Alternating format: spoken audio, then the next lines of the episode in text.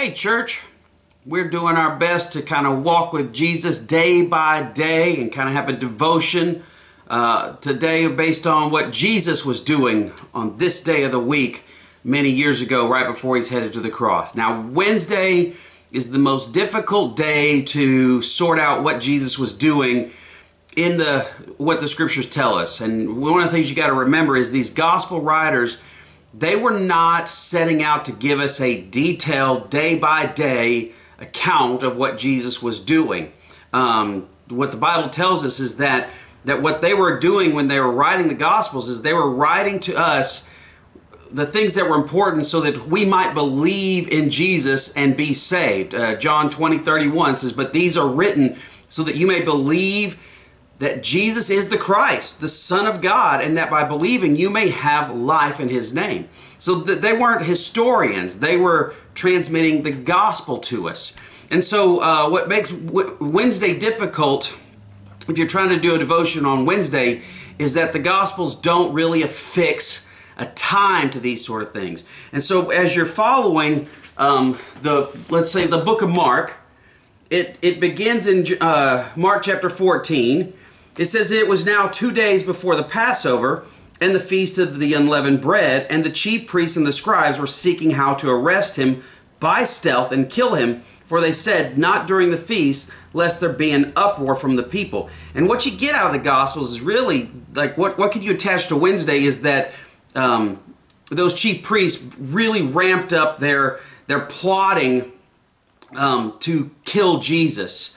Um, you could find that it's like these guys have been plotting it for a long time. In Mark chapter 3, verse 6, it says the Pharisees went out immediately and held counsel with the Herodians against him how to destroy him. This is after Jesus heals a man with a withered hand in the temple. Uh, in Mark chapter 11, it says, And the chief priests and the scribes heard it and were seeking a way to destroy him, for they feared him because all the crowd was astonished at his teachings. This was after Jesus had. Um, cleanse the temple. And then Jesus does all this teaching, and some of this stuff is very pointed at the, those Pharisees um, at, at how they are not honoring God. And so, after a day of just trying to trap Jesus in his words, and it just kept coming back against them, these guys were very um, motivated and, and ramped up their plotting to kill Jesus.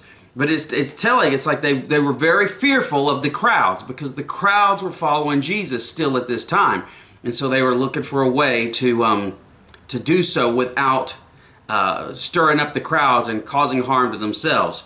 Now, if you're following along in the book of Mark, it, it, verse 3 it says and while he was at bethany in the house of simon the leper and there begins this story of jesus being anointed um, with a an expensive perfume um, and we'll get into that for just a second um, but it, uh, one of the things i want you to know it's like when you look at Matthew, Mark, Luke, and John, um, Matthew and Mark say, and while he was at Bethany. And so they don't really affix a time to it. You could assume it's Wednesday. If you turn to the Gospel of John, the book of John affixes a time to it, and it says six days before the Passover, which would make this event would have actually happened on Saturday before. Um, and John, of course, was an eyewitness Mark and Luke were not. Luke doesn't mention this uh, passage, this this story at all, and Matthew doesn't affix a, a definite time. So it really is likely that this actually happened six days before. But Matthew and Mark uh, listed in the same order there. These Pharisees, they, they start to plot to kill Jesus. Now you find Jesus in Bethany and there's this event that happens. And so let me read this to you. And um, I just let's just go ahead and use it as our devotion for Wednesday because there's just some beautiful things in it that we can learn from it. It says, and while he was at Bethany, in the house of Simon the leper, as he was reclining at a table, a woman came with an alabaster flask of anointed of ointment of pure nard, very costly, and she broke the flask and poured it over his head. There were some who said to themselves indignantly, why was this ointment wasted like that? For this ointment could have been sold for more than 300 denarii and given to the poor. And they scolded her. But Jesus said, Leave her alone. Why do you trouble her? She has done a beautiful thing to me. For you always have the poor with you, and whenever you want, you can do good for them. But you will not always have me. She has done what she could. She has anointed my body beforehand for burial. And truly I say to you, wherever the gospel is proclaimed in the whole world, what she has done will be told in memory of her. So Jesus is reclining at the table of Simon the leper. Now, this is the only place that he pops up in the scriptures, and so you just assume that this man was healed by Jesus, and now he's having a dinner with Jesus. Uh, the Gospel of John says that, that Lazarus was also there at this table. So you've got a, a, a guy who's been healed of leprosy, you've got a guy who's been raised from the dead. Imagine the conversations going on at this, at this table. All the disciples are there, and in walks this woman. Now, now John tells us that it's Mary, and uh, and she comes and she breaks open this ointment um, and it's very expensive. And she puts it on Jesus' head. And then in the Gospel of John says she also puts it on his feet and she wipes it down with her hair.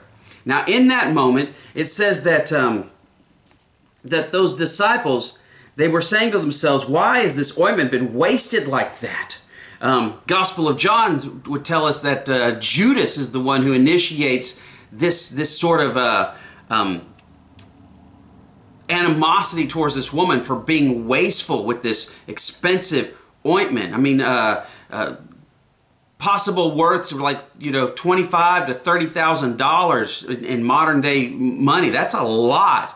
Um, going in on one person, and then what it says is that the, it filled the house with the fragrance, and so instead of it being useful to be sold, now it's just in the air. And they were upset at this, and they began to scold her about this.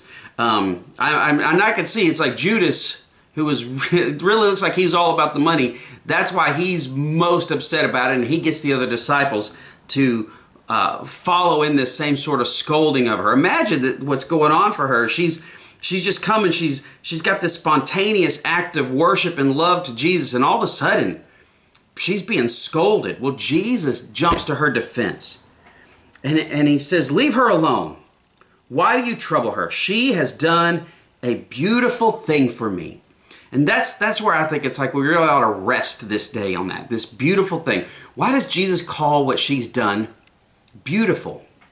Well, one, it's just the it's the elevation of worship. I mean, she has thrown herself and she's given the, the best of what she's got to Jesus. And Jesus doesn't hold that back. Doesn't restrict that. Doesn't join in on hey let's let's be practical about this. Her her act of worship and love was spontaneous. It's the kind of thing that it's like you don't plan ahead on. It, it wasn't practical. I mean if she was practical she would have been looking okay we're to do something um, but this is really expensive. I mean it was just like she just came and she brought the best of what she had and it, that that ointment was probably a, a, family heirloom that had been around for a while, and it was the most valuable thing that she had, and she gives it to Jesus.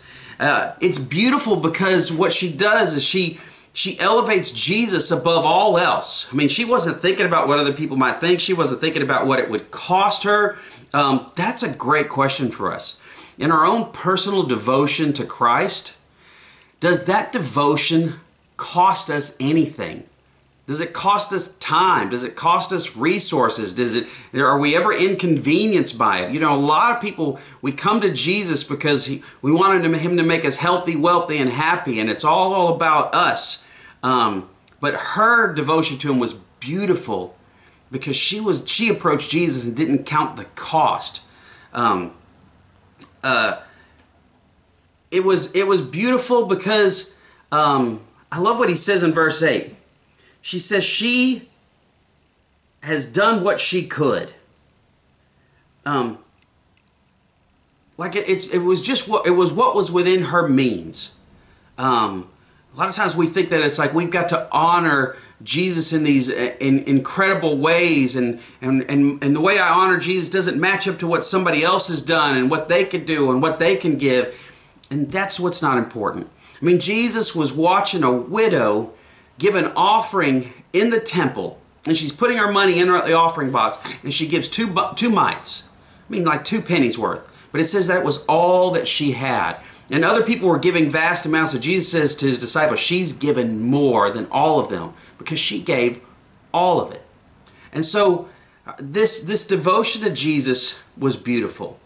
And I would just want to encourage us that it's like, you know, this week as we reflect upon what Jesus gives for us on the cross, in the power of his resurrection, might we endeavor to do what we can, to do it spontaneously, to be not practical, to, to elevate Jesus above all else, so that what we give to Jesus, he would also put in that category of beautiful. Um, I think Wednesday ends, and all the Gospels attach Judas um, flipping on Jesus at this moment. Mark chapter 14, verse 10. Then Judas Iscariot, who was one of the twelve, went to the chief priests in order to betray him to them. And when they had heard it, they were glad and promised to give him money, and he sought an opportunity to betray him. In the Gospel of Luke, it says uh, he consented and sought an opportunity to betray to him to them in the absence of the crowd. And that's what they're going to do. They're going to come Thursday evening uh, in the Garden of Gethsemane when there's no crowd because they were they wanted to get Jesus, but they were af- afraid of the people.